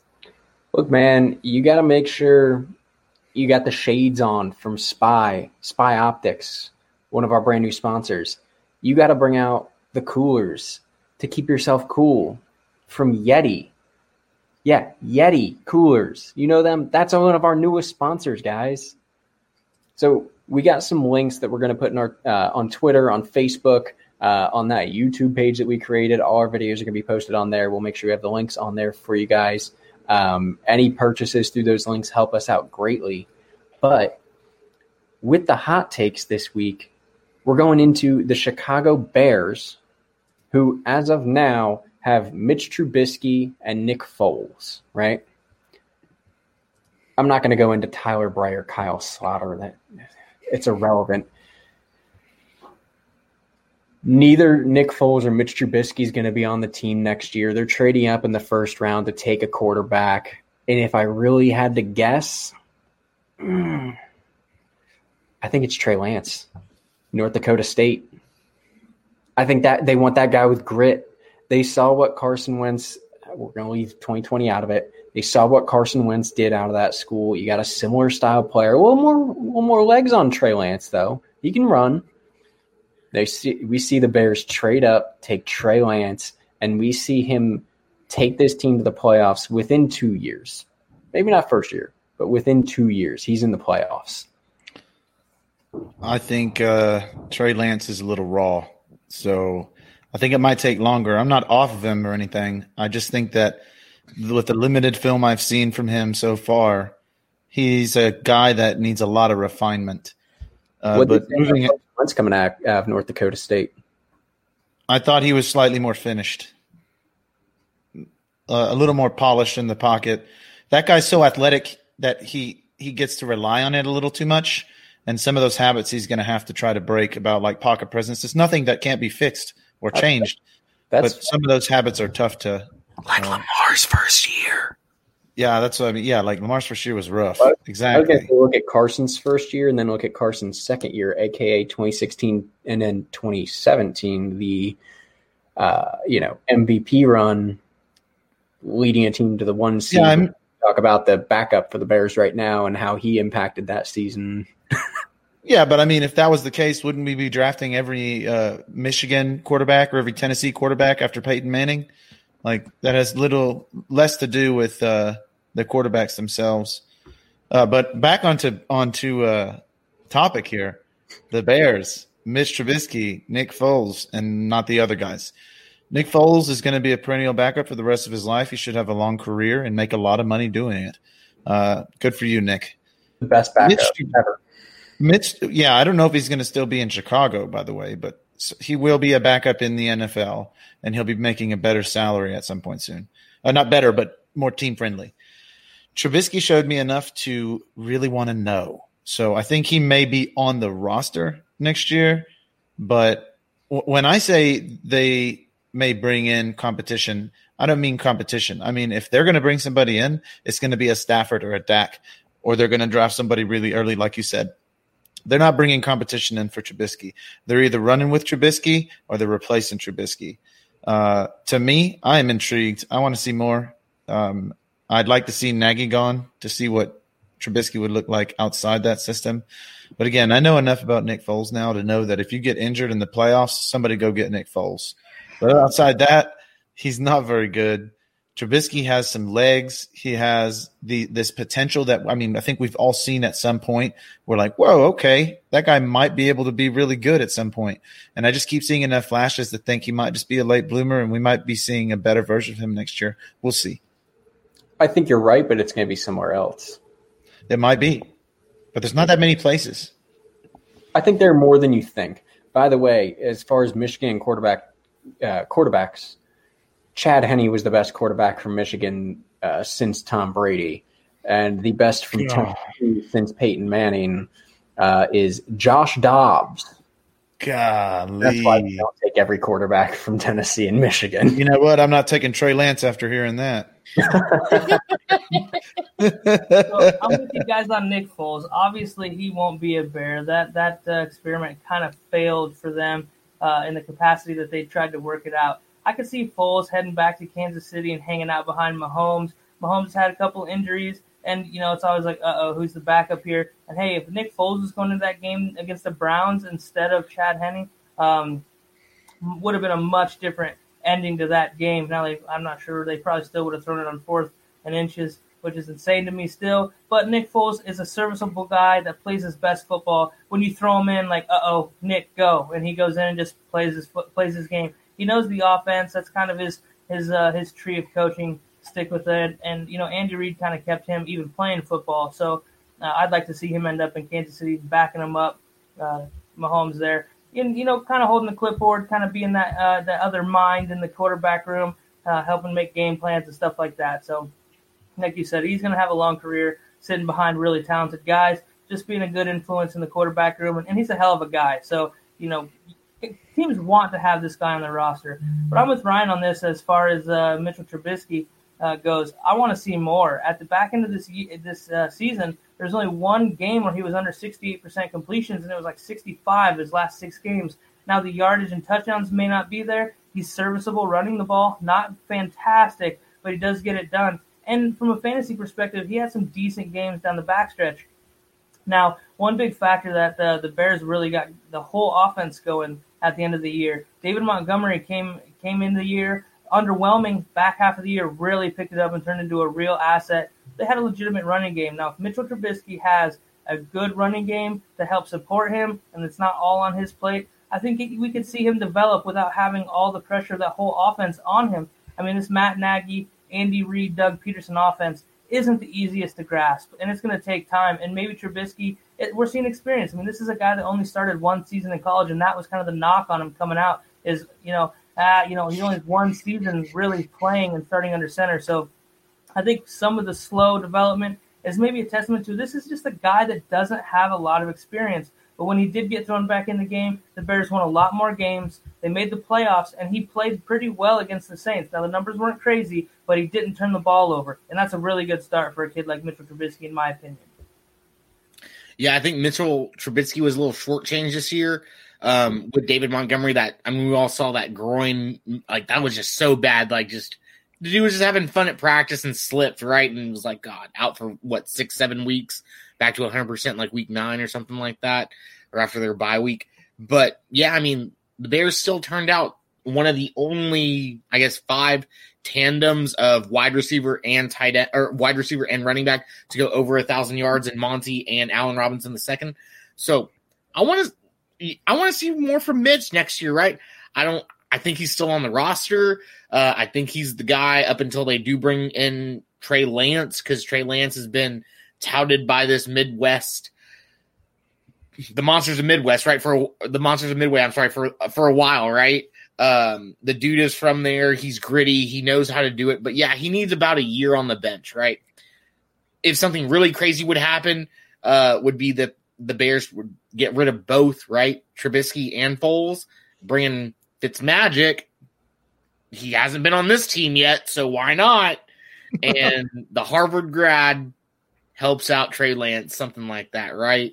That's really all I got for the Chicago Bears. I really don't want to talk about too much. This is a dumpster fire outside of Monty and A Rob for me. I mean, I guess Cole Kmet, really good safety blanket, really good, you know, he's going to be probably a bright spot yeah. here in Dynasty. Yeah. I'm sure uh, Ryan and Billy, god dang, Tom, they just exploded the screaming like, oh, tight end, you're talking about tight end? Shit.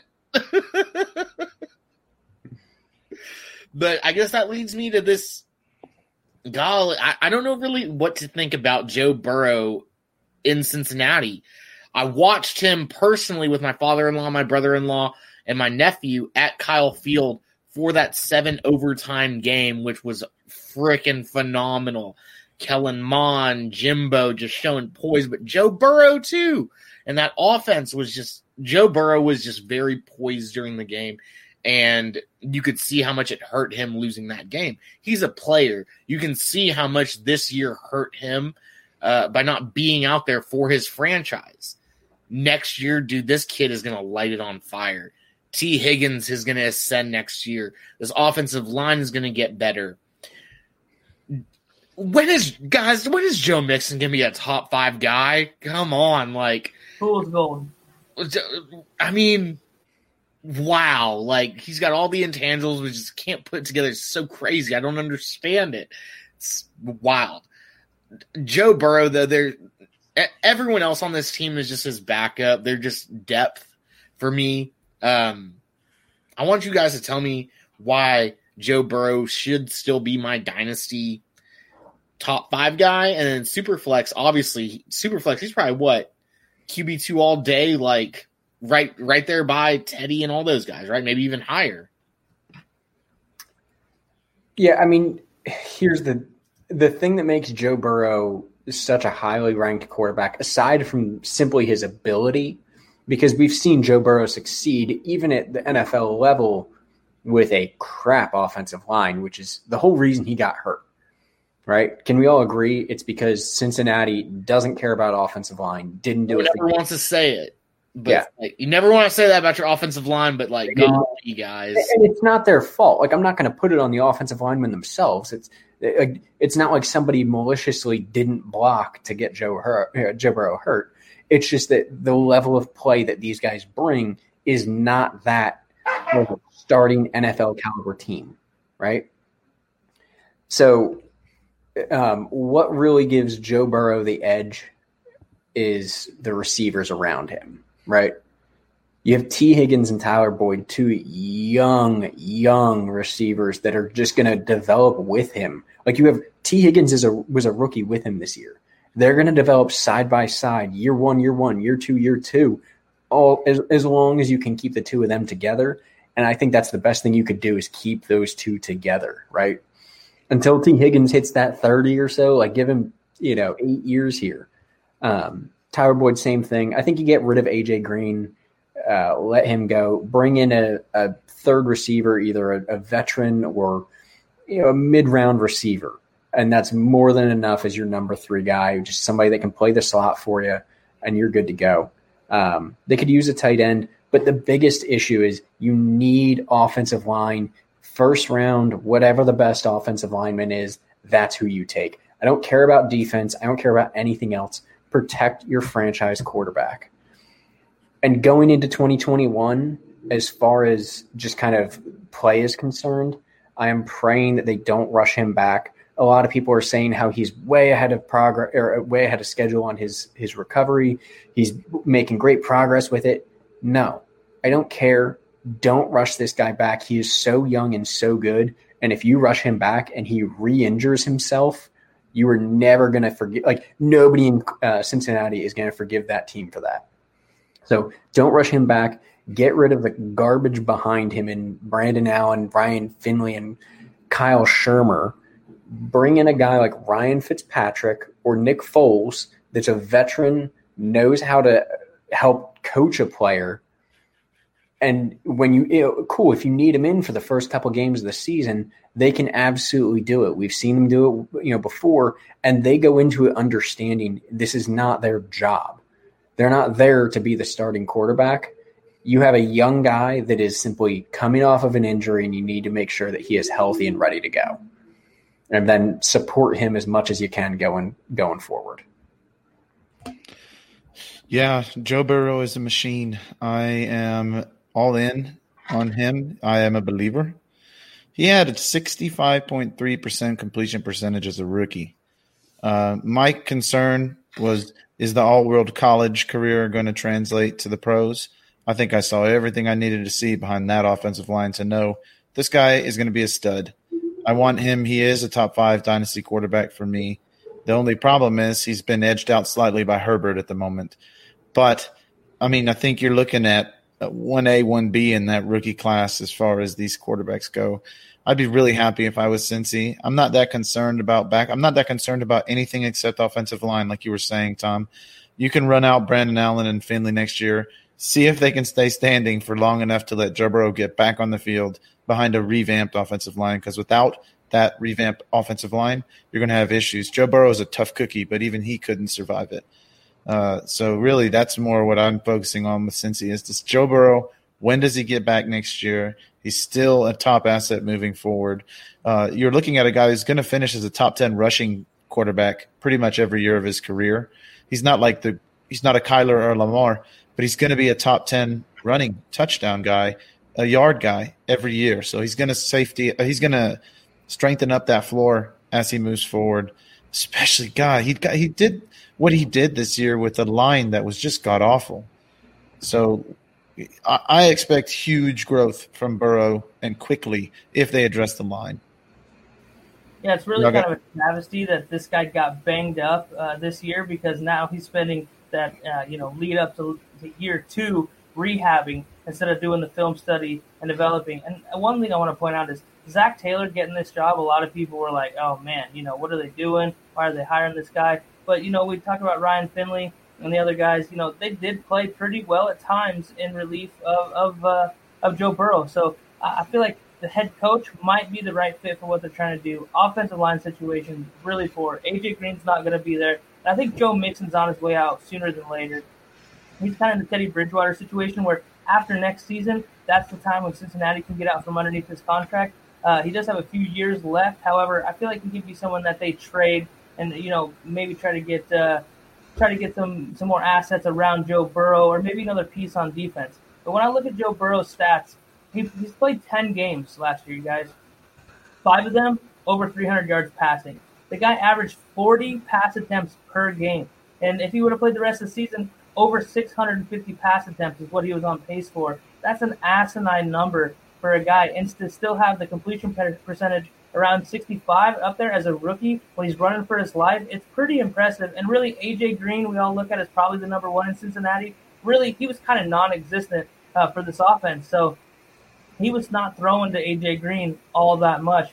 So I was pretty impressed with Joe Burrow. But one thing that I really like to see his on target percentage 70, 75%, but his bad pass percentage was 14.8%. So that was better than Josh Allen was this season. And we, we talked about how good Josh Allen was and how much he ascended in the passing game.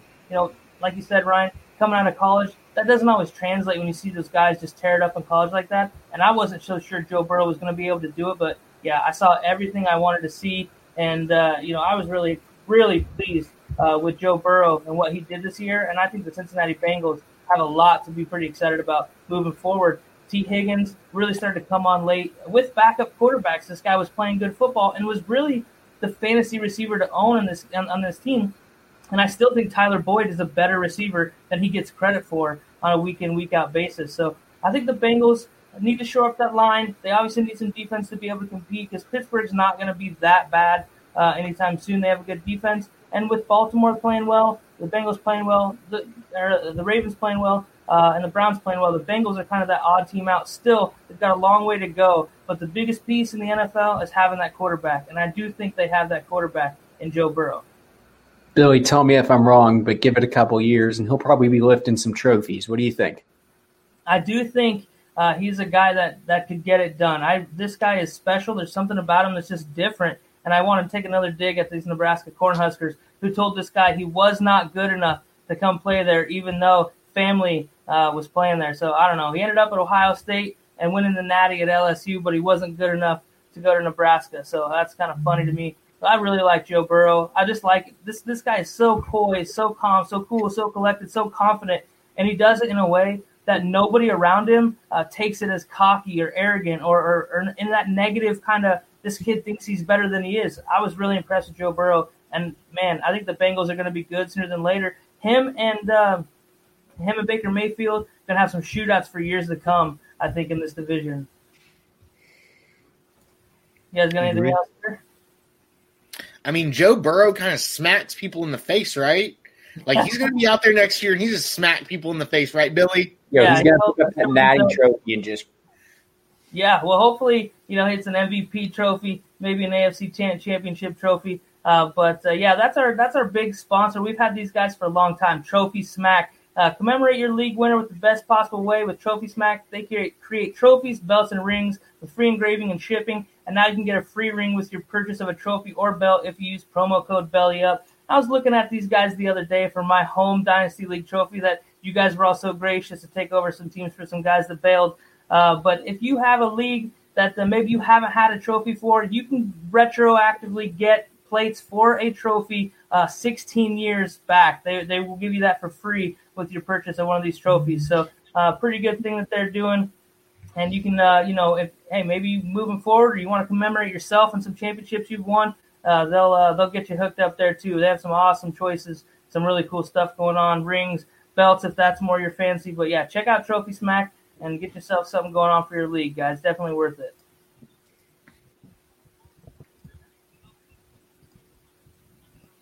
Yeah, Texans just hiring their head coach. So breaking news right now. Uh, Ravens assistant David Culley, which is not one of the names we heard kind of being that uh, hot button guy. They were looking at Leslie Frazier and uh, interviewing McCown as well. Uh, Chris, you're a Texans fan, man. Tell us what you think about that.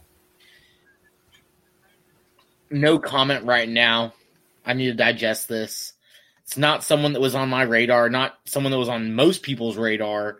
Um, last night I was on the Good Old Boys podcast, and we I dissected the Houston Texans. Tomorrow I'll be on the Dynasty Vipers podcast and dissecting this new hire now, but was going to talk about the Houston Texans.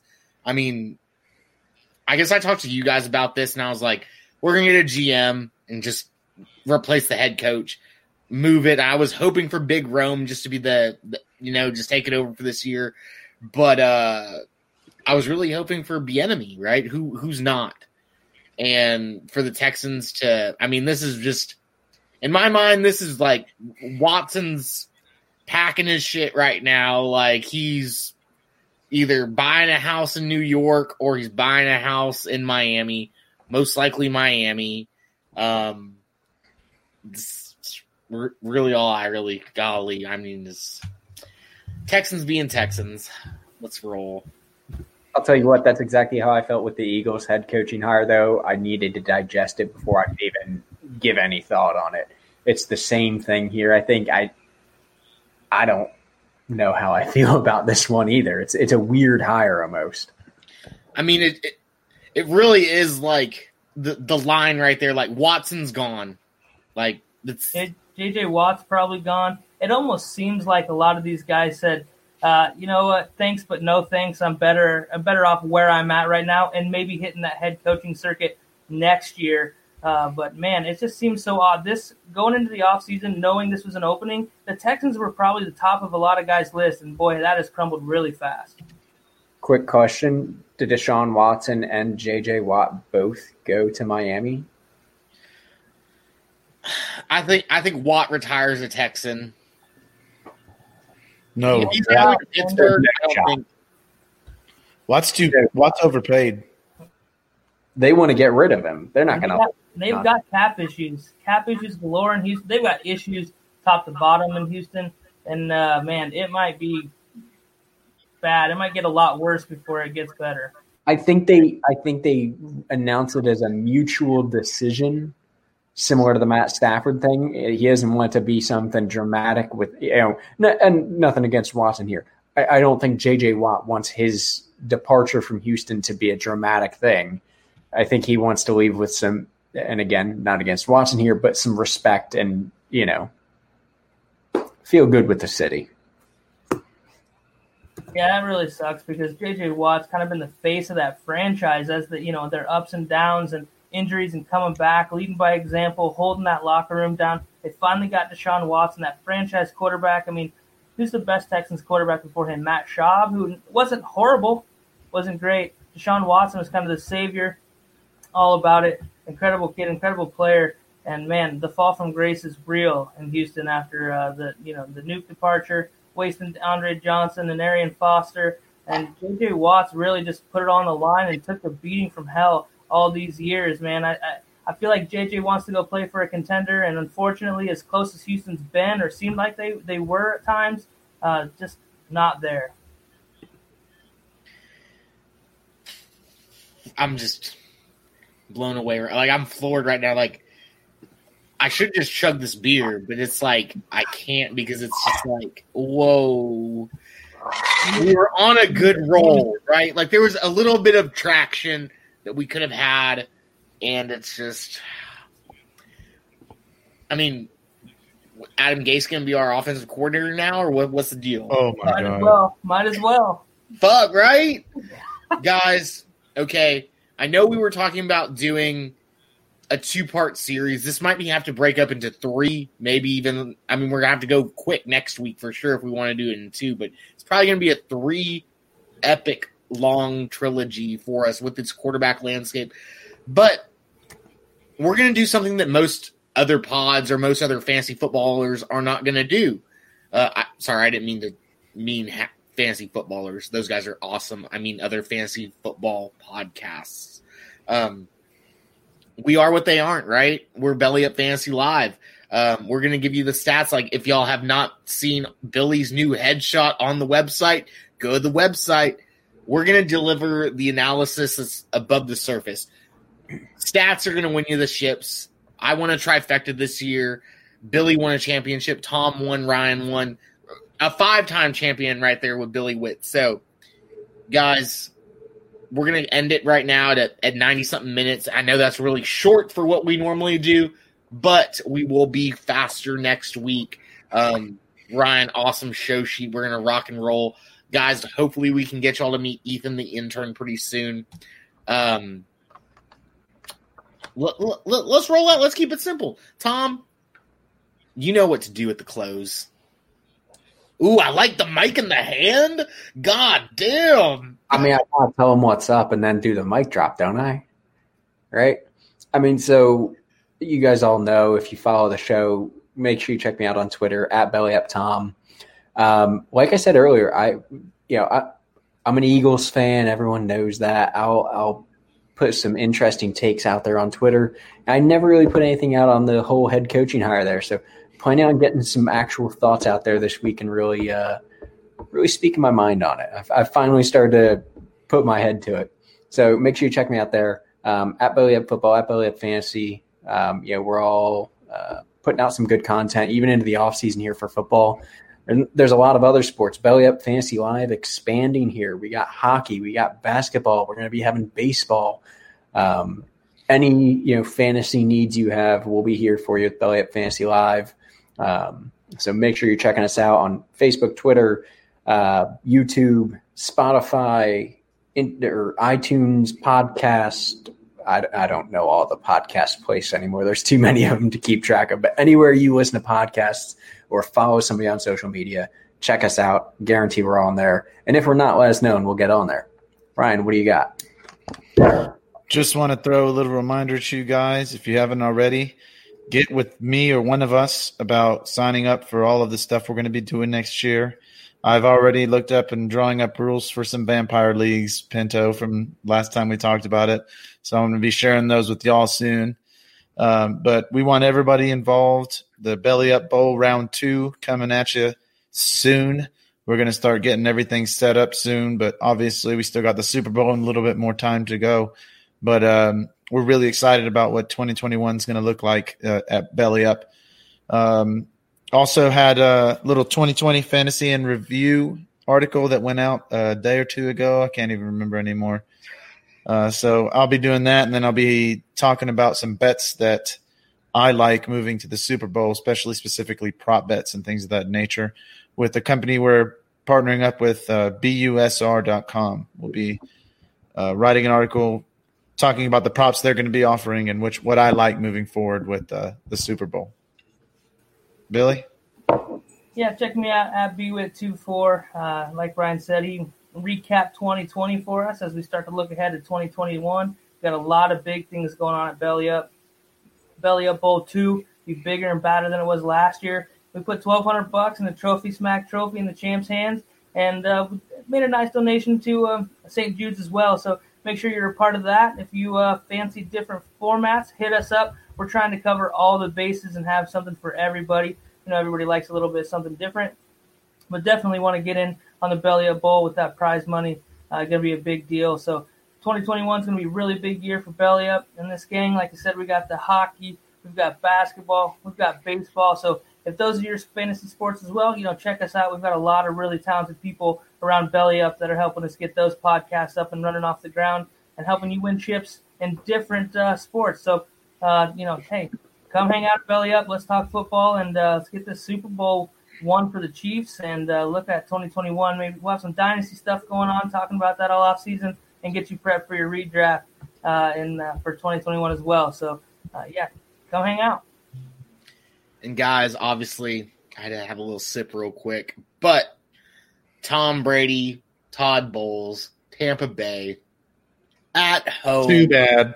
hosting the Super Bowl. You're gonna win. Tom Brady's gonna win another Super Bowl. No. Tom, you dropped your mic. You can't pick the mic back up. I'll pick it back up whenever I want. Especially to say that the other Tom is not winning a Super Bowl. Yeah. He's going to be a call late in this game to win You're it. right. Goat wins it I wish again. I knew how to. Oh, here you go. look at this shit. Look at this shit. Oh, oh. I can shit. fix that. There's just a button. Abuse power. You're impeached. Yeah. Baby Goat wins it. How does that work? How do I have that control wins and it. undo that? This makes no sense. There's no child lock. There's no child lock. There's no child locks on this car. We will not be stuck in the back seat. Tom has the kill shot mic on right Hey, now. you know what? Oh. You know what? Everybody, I leave you with this. Psych. What? How does that happen? How does this I don't know how I don't know how that happened. I was gonna do something really sweet, guys. Hey, was I don't know that Follow button. me at Aggie Kappa Sig and follow my boys at Belly Up Tom, at Real Ryan Hicks, at BWit24. These guys are the engines of Belly Up Fantasy Live. Like they've all mentioned, we are expanding into sports all across the world for fantasy.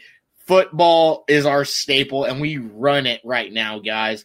If you don't watch us, you need to tell your friends, tell your mom, tell your next door neighbor. We're going to be bringing you the knowledge that will help you decide on your lineups because numbers don't lie. We're going to help you decipher what means what. And you can find me every Tuesday before the show. I'm not going to be hosting, so you don't have to worry about me ranting and raving, but I'll just be giving you the numbers for hockey, basketball, and baseball. But my boys, follow them at their ats. You can see them right there. Guys, it's been oh a pleasure. It's been great. Next week, we will see y'all again for round two of the quarterback breakdown. Y'all have a good one. Oh, wait, wait, wait. My bad. We're Belly Up Fantasy Live. We're part of Belly Up Sports. We are what they aren't. Good night. Betfred has come all the way from England to the great state of Iowa with over 50 years of sports betting experience. Fred is known in the UK for three things customer service, bonuses, and delivering the best overall experience to players. Need more? Download the Betfred Sports app today and receive up to $250 in free bets when signing up. No emperors, no movie stars, just a sports book you can trust. Download today. Proud partner of the Iowa Wild and Iowa Cubs. Must be 21 plus. Wagers only accepted in Iowa. Gambling problem? Call 1 800 BETS OFF. Betfred has come all the way from England to the great state of Iowa with over 50 years of sports betting experience. Fred is known in the UK for three things customer service, bonuses, and delivering the best overall experience to players. Need more? Download the Betfred Sports app today and receive up to $250 in free bets when signing up. No emperors, no movie stars, just a sports book you can trust. Download today. Proud partner of the Iowa Wild and Iowa Cubs. Must be 21 plus. Wagers only accepted in Iowa. Gambling problem? Call 1 800 BETS OFF.